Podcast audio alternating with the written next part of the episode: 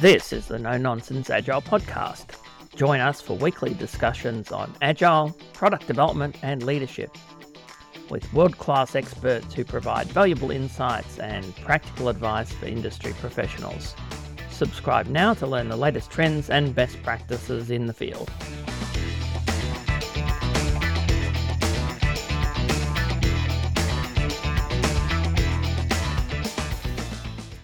In this episode, we discuss Ron Jeffries' article, Can Scrum Be Fixed? We talk about Ron's concerns with the Scrum industrial complex and developers' issues with Scrum. Talk about what we like and don't like about Scrum and how the gaps we've experienced can be overcome. Welcome to the No Nonsense Agile Podcast. I'm Shane Gibson. And I'm Murray Robinson. Hey, Murray, how are you today? I'm good, thank you. Excellent. I think this week we're going to talk about Is Scrum Broken? Yes, is Scrum broken? Ron Jeffries, who is one of the Agile Manifesto authors, wrote a article called Can Scrum Be Fixed just recently, and I thought we should talk about it. So, do you want to give us a bit of a summary of some of the key points Ron makes, and then maybe we can go through and pick them up one by one and have a chat about them? Yeah. So he's basically saying that for most people, Agile is Scrum, whether we like it or not. And he sees a lot of problems with it. He's previously written articles on Dark Scrum, which is about organizations using Scrum to oppress developers and make their life horrible and he's talked about imposition, which is Scrum being forced on people whether they like it or not. He says Scrum ignores developers. It does have a developer course, but he doesn't think it's very good. I don't think he's anti Scrum, but he's very concerned about it. And I have some things I like about Scrum and some things I don't like. And I thought maybe we could talk about those. All right, let's pick up that first one that you mentioned. So, is Scrum agile or is agile Scrum? So, there is a lot of behavior I've seen where we interchange Scrum and Agile as being exactly the same thing. For me, the Agile Manifesto gives us a good way of thinking about things. Scrum gives us some good practices and patterns that we can adopt if they work for us. When I'm working with a new team, I will typically introduce some of the Scrum practices first because, in my experience working with them over many years, we seem to get better results by doing that first and trying to adopt some of the other agile practices. But I've always struggled with this idea that agile is scrum because for me, scrum is just a bunch of patterns that have value, but it's not actually what you would define as agile. Yes, I agree. This idea that agile is scrum is very common, and most people I come across who are doing Scrum think that they're doing Agile. But Ken and Jeff were just two out of, I think, 14 people who developed the Agile Manifesto.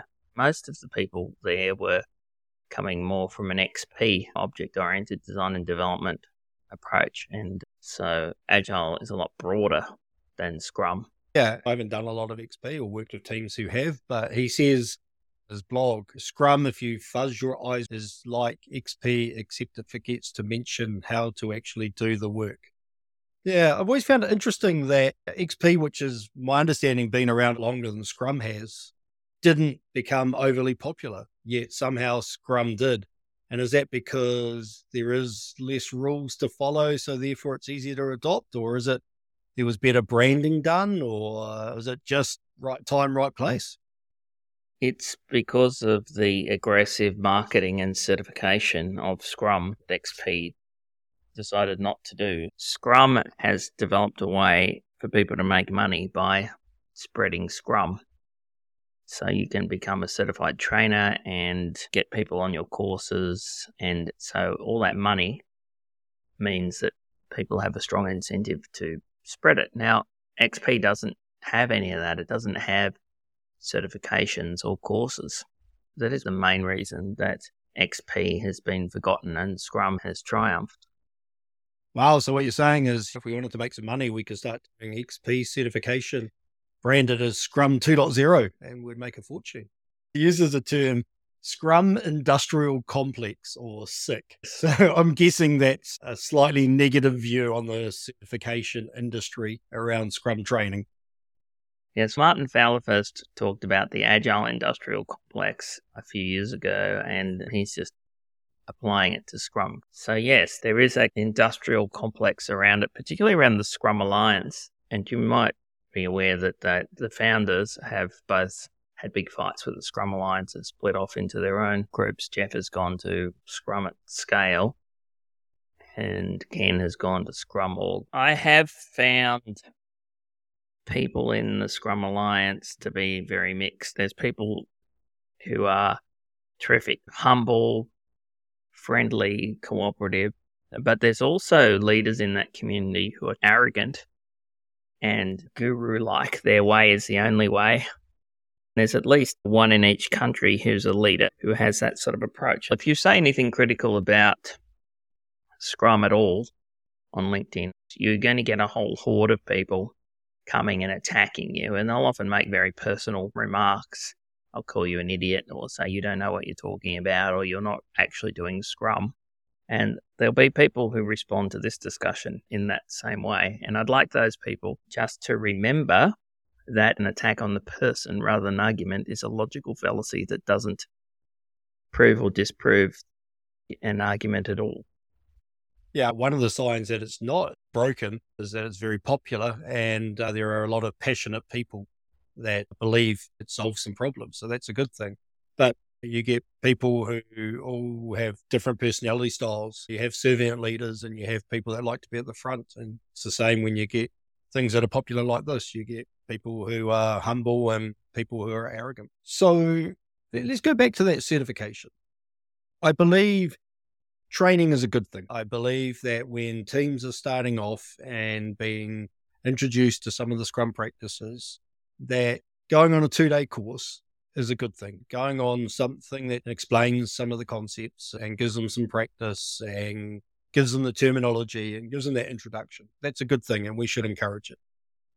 Not a great fan of the fact that you get a certificate at two day mark that somehow has gone from being a certificate of you just turned up and did the two days to some kind of certificate that you're an experienced scrum master. And in the blog, Ron talks about people who define themselves as an agile coach, often being a retrenched management consultant or a project manager, or I think he said somebody who looks after lawns. Yeah, I remember and that. So it's one thing that I've always struggled with is the difference between a scrum master and an agile coach. When people ask me, what I say is scrum masters were the original agile coaches. They were people who were experienced working with teams, introducing these practices and helping them be successful. And then the advent of the two day certificate meant the people who were experienced had to differentiate themselves. So they invented the term agile coach. And so it became a title people used when they believed they were experienced. And it started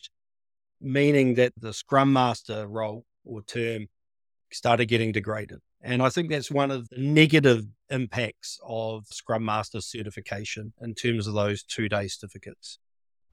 Yeah, so first of all, the term for this role of Scrum Master is an awful term for many reasons. One is that you become a certified Scrum Master after going on a two day course. So you're not a master of anything, and it's nothing like getting a master's degree in something. There's a vast amount of difference. And the second thing is that Scrum Master harks back to Schoolmaster or Slave Master, which is pretty awful for a approach which is all about self-managing, self-empowering teams. So I think that the term is pretty awful for multiple reasons, but they're not going to change it because it's got such strong marketing and brand awareness now.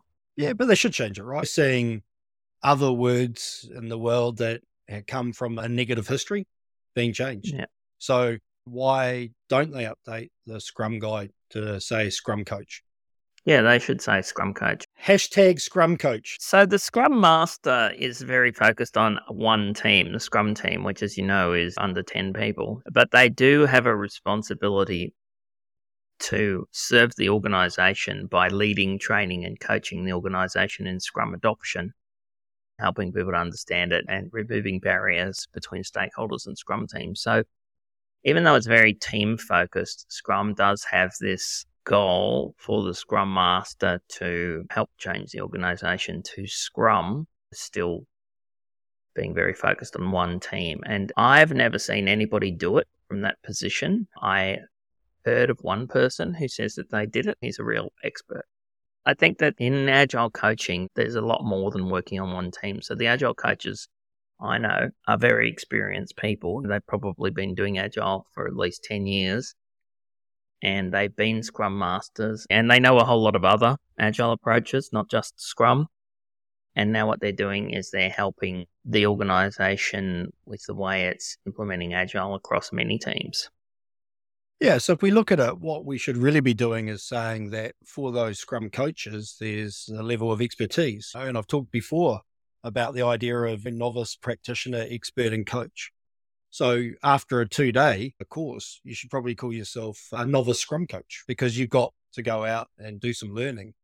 If all you do is help people with Scrum, then you're a Scrum coach. If all you do is help people with SAFe, then you're a SAFe coach. If all you do is help people with LeSS, then you're a LeSS coach. And then if you have experience and can adopt practices from a lot of the different agile approaches. So if you have experience with lean and scrum and SAFe and Nexus, then perhaps you're an agile coach because you're across a lot of those things. But again, there's levels of expertise. So maybe you're a novice agile coach because you've done a lot of scrum and a little bit of lean. Yeah. And so again, you start up to your uh, coach, an expert coach for agile. Maybe that's where we the industry should be going because that way at least there's buckets. Then the question is, how do you decide when you change bucket? If your hourly rate as a contractor between being a expert agile coach and a coaching agile coach is hundred bucks an hour difference, you got to try and get yourself in that bucket. So how do we do that? Because it's not certification unless it's something other than running, attending a course well, and getting a stamp. To go back to Ron, what he's saying is that he wants there to be a much higher level of skills, particularly in, in the developer community around Scrum. And what he's asking for is developer courses, developer certificates that can be earned via external sources, and for them to support independent providers of developer focused Scrum training. So he's asking for the Scrum Alliance to move away from their monopoly Scrum Master certification. So if you go to the Project Management Institute, they have a much broader approach to this. So to be called a agile practitioner in project management, you've got to pass their exam, but there's lots of people who can help you. And then after that, you have to have a whole lot of experience.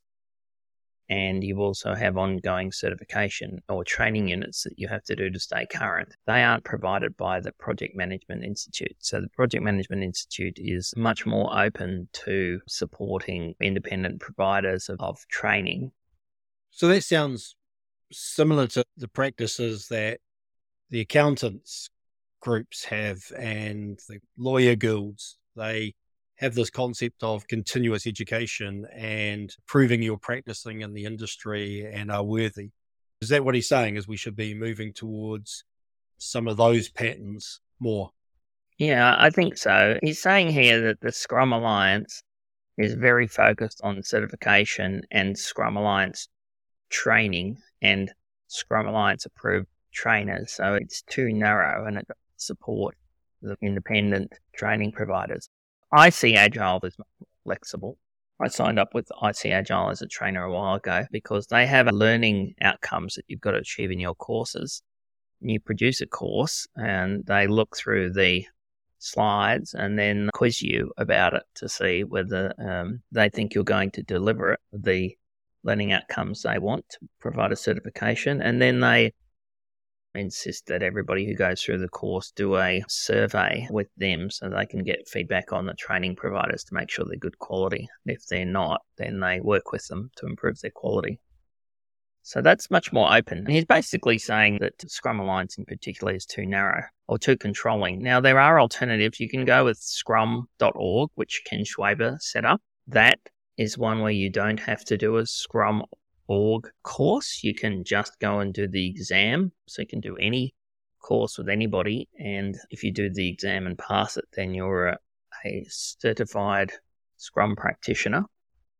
They can't call it certified Scrum Master because the Scrum Alliance went to court to sue them about the, the use of the term.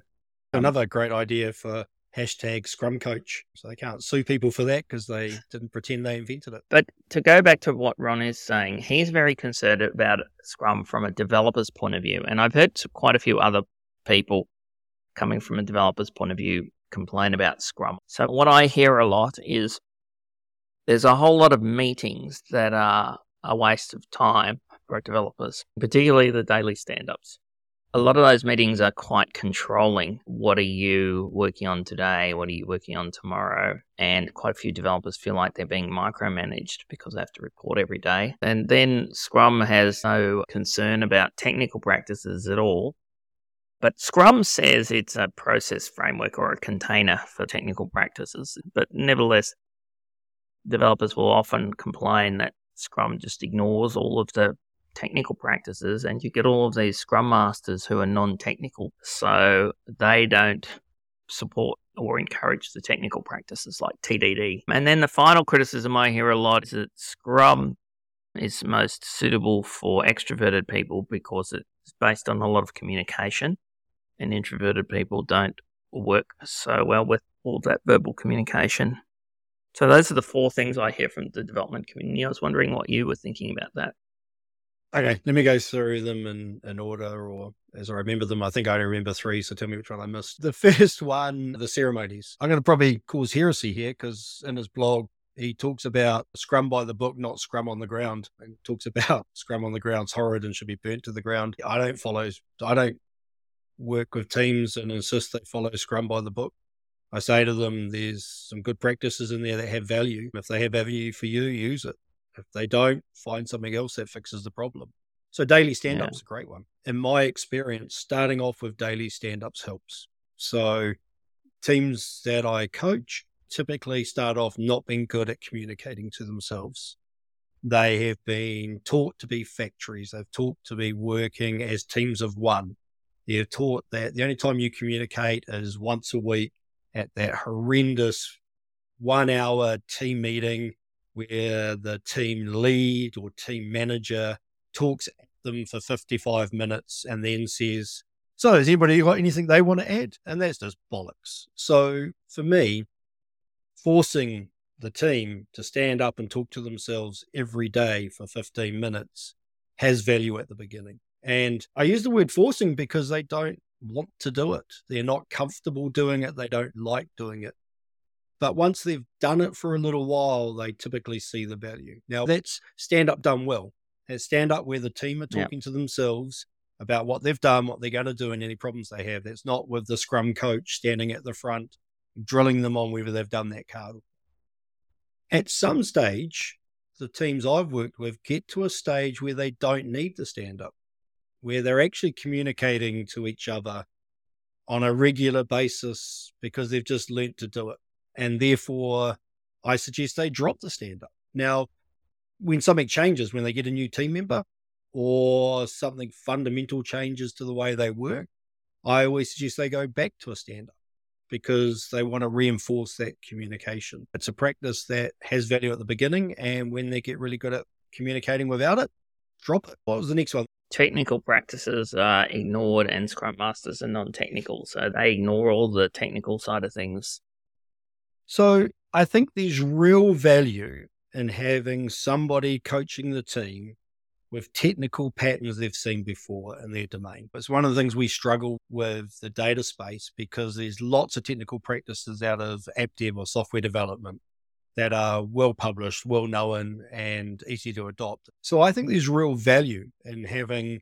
a coach that has domain knowledge, as long as they're treating it as a servant leadership role. So they're using words like, that's an interesting problem, and then maybe waiting for the team to see if they're going to come up with an experiment themselves. And that's hard when you've seen it before. If the team's struggling, then the coach should be saying things like, in other organizations or other teams, I've seen them try these things, and then maybe list off a couple of things do any of those seem to give you something you could try to see if you can fix this problem? So I think there is value if the coach has experience in that technical space, but I don't think it's mandatory. I think a good coach will let the team find their own solutions if they don't have that expertise. So that's okay. The third one was that managers, product owners, and project managers and other managers, software managers, can use Scrum to micromanage the team and make the team's life hell. And that's what Ron talks about in his article on Dark Scrum. So you've got all of the daily meetings, you can turn those into status update meetings.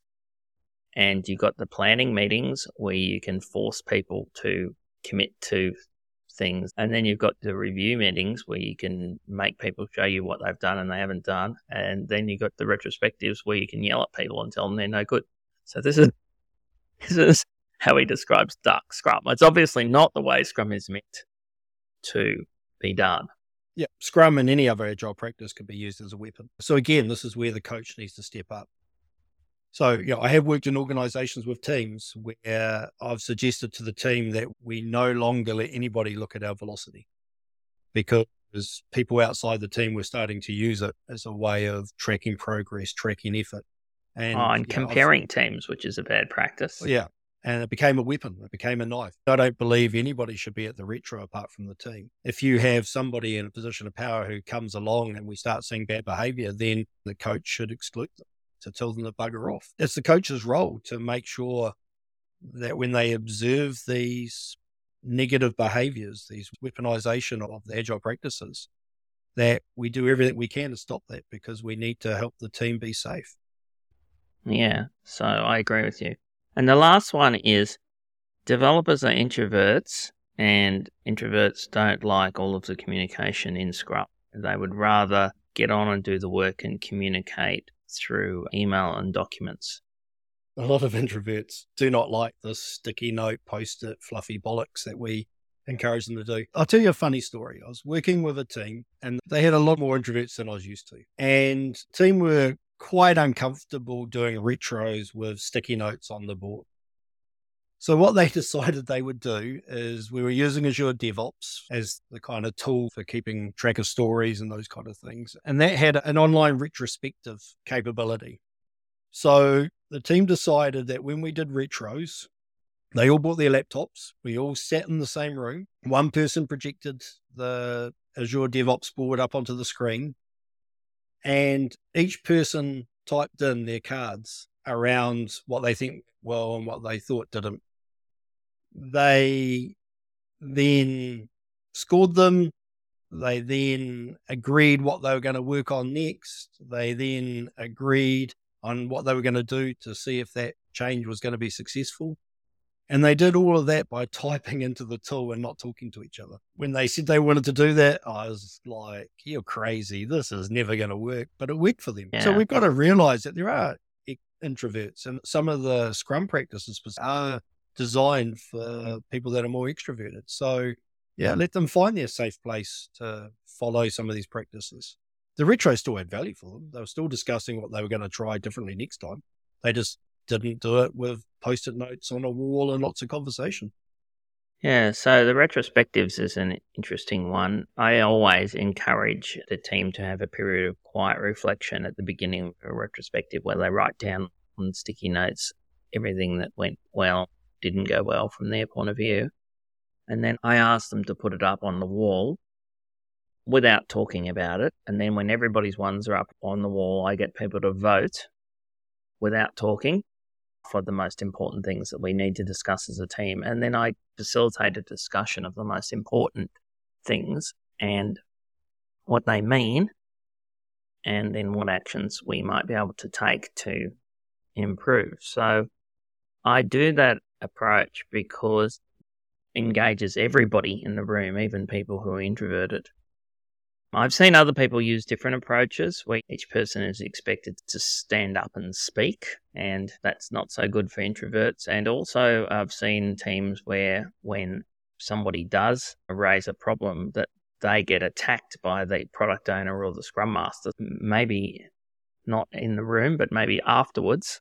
So I try and make sure that when people put up all their notes, you don't actually know who put up what note about issues. So it becomes depersonalized. I do my best to encourage everybody to participate, but also to depersonalize it. And that seems to work well. Also, I question the idea that developers are all introverts. I've been a developer and I know a lot of developers, and I'd say that they're pretty much on the normal scale. I don't think you get a lot of loud developers, but you do get some. I think maybe it's just a bit more towards the middle, maybe a bit more introversion, but I don't see that they're a different, very different group of people. So, no, and, no, they're not. But it'd be interesting to do some of those personality tests on developers to see if they do predominantly group in in the introverted versus the extroverted quadrant. I did some research on this because I was discussing it with somebody else who had this view very strongly. And the only research I can find was a whole company where they did all of these tests and they found that the developers were pretty much across the same spectrum as other people. Well, yeah, okay. Again, it's that gut feel versus fact.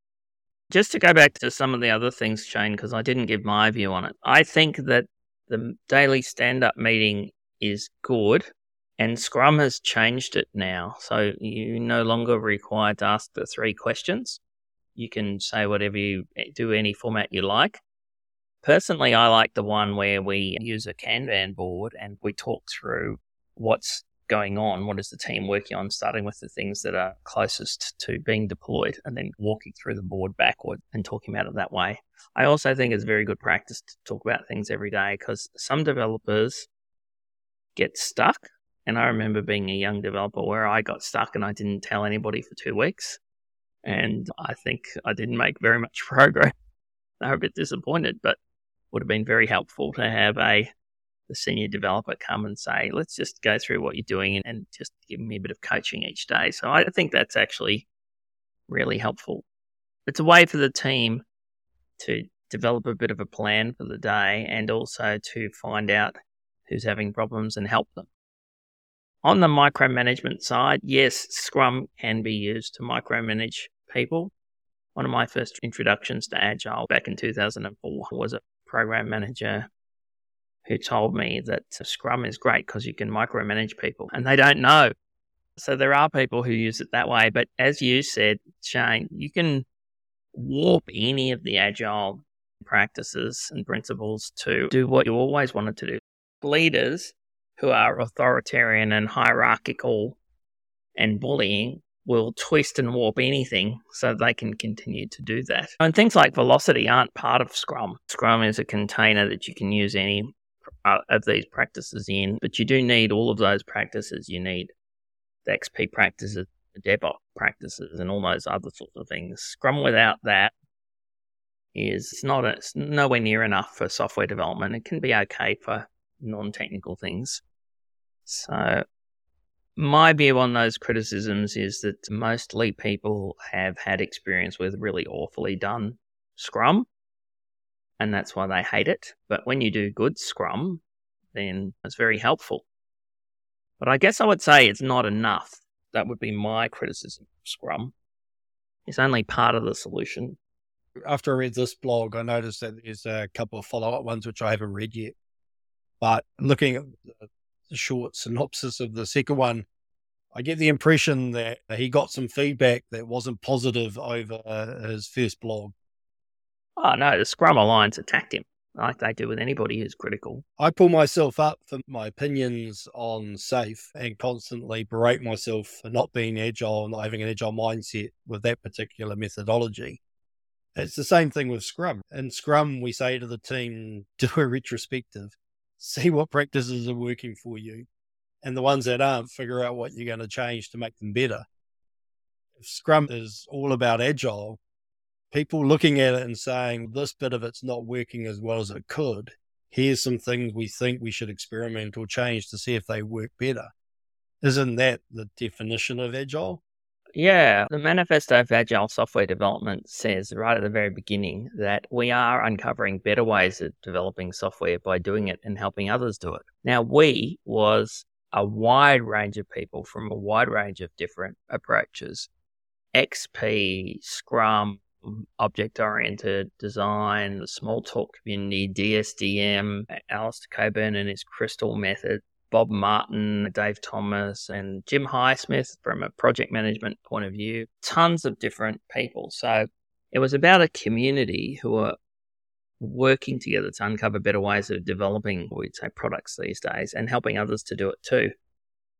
I don't think Scrum is doing that because Scrum has become too narrowly focused on Scrum and the certification process and the whole industry around it. That's certainly a concern. Yeah, and I think that theme comes through the blog. As people that coach other people, we should expect to be able to make a living out of doing it because we're putting time and effort into it. So that's okay. Yeah, if we're not adding value to a team, then they won't keep paying us. But putting all the certification and training and all these things around it to monetize Scrum seems to be the underlying theme of one of the problems he's calling out. Because once you start doing that, you have to protect your patch. You have to protect that way of making money. And therefore, anything that's going to change that, you're going to fight against. This is what Martin Fowler talks about with the agile industrial complex. People become too focused on the money and stopping other people from teaching or excluding them because they're not part of their little group. The other thing that's a bit concerning for me is uh, the first value in Agile is individuals and actions over processes and tools.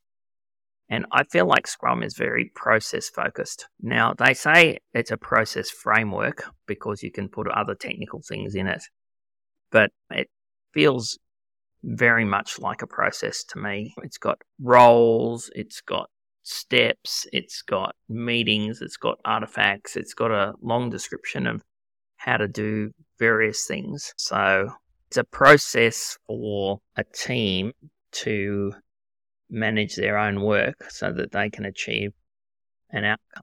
But it does seem more focused on the process than individuals and interactions. Yeah, although one of the things in the blog that he talks about is Scrum doesn't have enough practices and pro processes for the developer. Unlike XP, it doesn't say how. In the technical practices. Yeah, so double edged sword.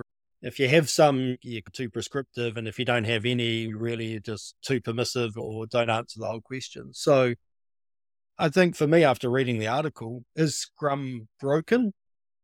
No, I think the Scrum certification market is dangerous, and I think it's causing some unagile like behavior. Is Scrum itself broken? No, but is Scrum the only answer? No, I, I don't believe you should implement Scrum and only Scrum and just what Scrum says. I think you should use it as one of the many sets of practices and patterns that have value. I'm a permissive agile coach. As long as the team are doing things that seem repeatable and they're changing them when they don't work and they're adopting as many of the practices they can find that have value, good on them. That's what I expect out of an agile team I'm helping. Yeah, I don't follow the Scrum guide hook, line, and sinker.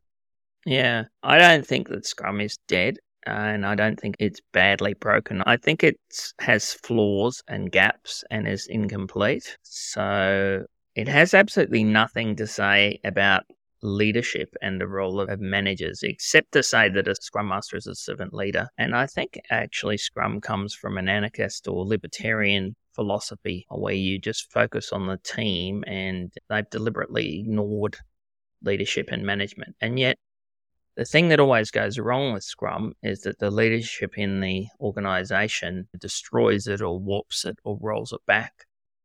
So I think ignoring leadership and management and how they need to change is a pretty serious gap. Yeah, there's gaps everywhere. What would what do I not want to see? I don't want to see a 200 page Scrum guide with a big A3 diagram with 74 different moving parts. I don't want them filling in all those gaps as part of Scrum. I don't want Scrum 2.0 where you've got Scrum Plus. There are gaps, and if people can identify good ways of fixing those gaps and publish it out, good on them. Thank you for helping us do a better job or doing things in a better way. I think that one of the beauties of Scrum is the Scrum guide is so small and easy to read. Do you remember the pigs and chicken stories? I use that a cartoon in every training course I do with a team. It's quite hostile towards management, that cartoon. And for that reason, Scrum took it out before 2010. But I still think Scrum deliberately ignores leadership and thinks that the Scrum Master should be able to change the organization from the team position, which I think is just unrealistic. So I think that there's a big gap there. And uh, yes, people are feeling it. There's a lot of discussion about agile leadership, and we talked about agile leadership in one of our podcasts recently. Some other issues a lot of people still think Scrum has commitments in it because that's the way it was taught before 2010. So, this idea that the team commit to a certain amount of stories or features or whatever it is that they're going to complete, and they have to work all weekend to get it done. Now, that caused a lot of very serious problems, overwork and quality issues, and so on. Scrum removed that back in 2010, and not many people know about it for some reason. Were you aware of that? I was aware that it got downplayed a lot, but I wasn't aware of the background. Yeah, that's basically why. It was removed and replaced with the idea of sprint goals. So now the idea is that the scope is flexible within a sprint. You just start off with a kind of a plan to achieve a goal and you can change it as you go, which is much better. But most people still act as if the old way with commitments is still there. The other concern I have is with the role of the product owner. I've seen a lot of product owners getting burnt out because there's just huge expectations on them. The Scrum team expects the product owner to spend a large amount of their time with them defining user stories or defining the work to be done anyway and prioritizing it and being really involved with everything. And yet, if you're going to be a product owner who is something like a product manager, you have an enormous amount of other things to do, like we talked in our product management pro- podcast. You've got a user research, marketing, business case, internal change management, so many other things. So, product owners are frequently burning out because the team is asking so much from them that they don't have time to do everything. So I prefer the concept of a product owner team, which is supporting the product owner with other people. Now, Scrum has changed their approach to this as well. They've now said that the product owner can delegate pretty much everything to the team except for the prioritization and the decision making around that. So most people still think that the product owner has to do an enormous amount for the team. Ken Schwaber used to say that over the single throat to choke. I'm never really been in an environment where we force the product owner to do everything. We definitely we talk about them working closely with the stakeholders and being the one person the team can ask for trade-off decisions. And my view is we're removing the need to go to a committee. The team getting trade-off decisions made quickly with no ambiguity helps them deliver more more product. So the product owner role of being able to deal with the stakeholders and very quickly come back to the team or make decision themselves on those trade-offs has massive value. Teams I work with tend to use the three amigos process for backlog grooming the stories before we get into sprint planning. I haven't had a lot of experience where we're forcing the product owner to write everything up by themselves yeah. and hopefully never will because it just sounds like a really dumb idea to me. With Scrum, we're talking about teams working together. Why do we then do a team of one? Just seems like an anti pattern. Yeah, it, it is. Scrum has evolved and changed. They meet together across the various Scrum groups and they put out a new release every couple of years to address these sort of issues. So I think the product owner issue has improved, people are just not aware that the product owner can delegate everything to the team except for the prioritization. You know why that is? They've got their certificate from their initial two day course 12 years ago, so they don't need to go on training again because now they're uh, expert scrum coaches. Oh, yeah, exactly. A couple of other things that are quite a problem. I think Scrum leads the team to have a, a really short term focus on the current sprint and preparing for the next sprint. That can lead to really bad design and architecture outcomes. You need to be developing architectures and designs at a higher level, looking further out to provide a framework for the team, even if it's just a plan and then you change it as you go. I see Scrum teams taking a really short term focus, and it's tremendously frustrating to design people because they're not working at the level of buttons, they're working on user flows. Yeah, and I'll add one in there. We use the term sprint. It's hard for a team to consistently sprint every two to three weeks on a regular basis. It's more like a marathon. So for me, that idea of delivering something every two to three weeks has massive value, but also brings with it a whole lot of unintended consequences. And a number of teams I've worked with end up with a sense of burnout, this relentless pace and no break. We need to be able to temper that a little bit. I still like the idea that every two to three weeks there's a celebration of success. There's the ability to reset some of the focus or the priorities that those patterns have value. But yeah, the unintended consequences often seems to be the team are constantly sprinting, they're constantly at 100% and they get burnt out. Scrum doesn't demand that you fill the team up to 100% capacity. And good practice would be to say that the team would maybe only plan 70 or 80% capacity and then leave some room for unexpected things or changes. But people don't tend to do it, maybe because they only went on that two day course. I encourage that we look at the time people have and don't overestimate how much of that time they're going to spend on this work. But even doing that, I don't know what it is, and I've never figured out the root cause, but there there seems to be this inherent burnout after a certain period of time that doesn't seem to be sustainable. Another gap, maybe related to leadership, is that there's no career development, mentoring, training because there's no managers. There's no software manager who can coach and train people. This is why, this is where this, that kind of matrix model we talked about when we were talking about Spotify is quite helpful. It's something that you can do with Scrum that can continue to provide developers with a development community to be part of where they get mentoring and coaching and support. Scrum only talks about cross functional teams that can deliver everything from end to end, and that's it. it. Doesn't talk about everything around Scrum. There's a huge amount of stuff that an organization has to do apart from the team does. And Scrum just says that's not something we talk about, which is fine. But if you think that Agile is the way your organization should work and Agile is Scrum, then a lot of people coming away thinking we don't need any of that. And we do. We I'll bang on about it time and time again. We need pastoral care for the team members in the squad. They need somebody who's going to help them increase their skills. When something's going wrong outside their work life, they need somebody who's going to talk to them. And, and that pastoral care is very important for an organization. And therefore, yeah. That role needs to be available whether we're using Scrum or not. Also, related to this bigger picture, if every team optimizes their process and approach and what they're doing to achieve their objectives, you can have a very negative effect when you add up all those teams together because the system is made up of lots of teams doing things, and a team that optimizes just to do their little bit frequently has a negative effect on other teams in the organization that are relying on them.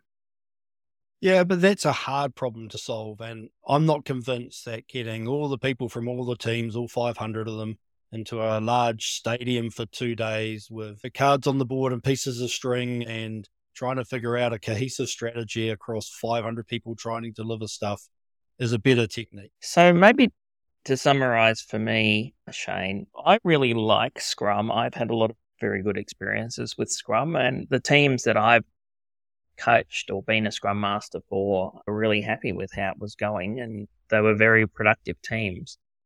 Uh, but I see a lot of really bad Scrum out there, really weak inexperienced scrum masters. And I see a lot of water scrum fall, which is just a waterfall project done in sprints, which is terrible and nobody should ever do it. But I see it being done a lot. And it's part of that bigger problem of management thinking that they don't need to change because agile is scrum and scrum is a team thing. So the team changes and then the leaders and managers all just behave the way they did before and try and force the team to work in their authoritarian hierarchical waterfall structure with Scrum. But look, I think Scrum is really good. I like it, particularly combined with Kanban. I think Kanban solves a lot of problems with Scrum, particularly the problem of crunching at the end, which happens a lot, whether it's supposed to or not. I know it's not supposed to. but it still does. And Kanban really helps you visualize your work, which is very helpful. And everybody does now. So I really like Scrumban. I would always ask teams to do some version of Scrumban or just Kanban. Overall, I'm a supporter. I see flaws and problems, as we've talked about, but I wouldn't throw it out. I don't think it's broken. I think it's got gaps and flaws, and I wish the Scrum Alliance would fix them a bit more. And I wish they would encourage people to think about Agile as being a much bigger thing. And I wish more people understood that. Yeah. So my view is can Scrum be fixed? Everything's broken because there's always a better way of doing things. You just got to figure out what it is. So yeah, Scrum should be iterated on. But as you said, my sense is they do iterate on it every couple of years and they have changed things that had unintended consequences. So that's good. Do yeah. I think the Scrum training certification market is broken? Yes. I think there are some unintended consequences of how that training's been done. And there's some work that can be done in that. My view, we should start talking about Scrum coaches. We should, one of the things he says in the blog is about training for developers. We should differentiate what we teach Scrum coaches versus product owners versus developers. It's all based on the same thing, but we should articulate it differently. Yeah. Is Scrum Agile, I think, really is the question. And for me, Scrum is just one of the toolkits that I use when working with a team and helping them work in an agile way. So it, it's just one of many. And like you, I'm probably more aligned to Scrumban than anything else. But that's because it's what I understand and it's what's worked for the teams that I've worked with. Yeah. If you're a builder, then Scrum for me is be something like a hammer. Very useful, use it all the time, but you're not going to be able to do everything with it. It's just mm-hmm. part of your repertoire. Maybe it's 20 or 30% of agile. Very helpful, very useful. People should keep doing it, but they need to combine it with everything else. They need to combine it with Kanban, with matrix organizational models, with systems thinking, user experience design, agile architecture, all the XP practices and the DevOps practices. Agile leadership as well, absolutely critical, must be a really important part of it. Good on Ron for issuing the article and starting the conversation yet again on how can the world make Agile better, more useful, more effective, more enjoyable. That's what it's about. Yeah, my teams who've done Scrum and Agile properly, I think it's really improved their lives and it's improved my work life as well. That's right. So the real answer is if you're not having fun, you're doing agile wrong. So there we go. That's my summary for this one. If you're not continually improving the way you work, then you're doing agile wrong. And you should be able to iterate out of Scrum into Scrumban or something else if that's better for you. Excellent. I think that's us. We'll catch you next time. That was the No Nonsense Agile podcast from Murray Robinson and Shane Gibson. If you'd like help to build great teams that create high value digital products and services, contact Murray at evolve.co. That's evolve with a zero. Thanks for listening.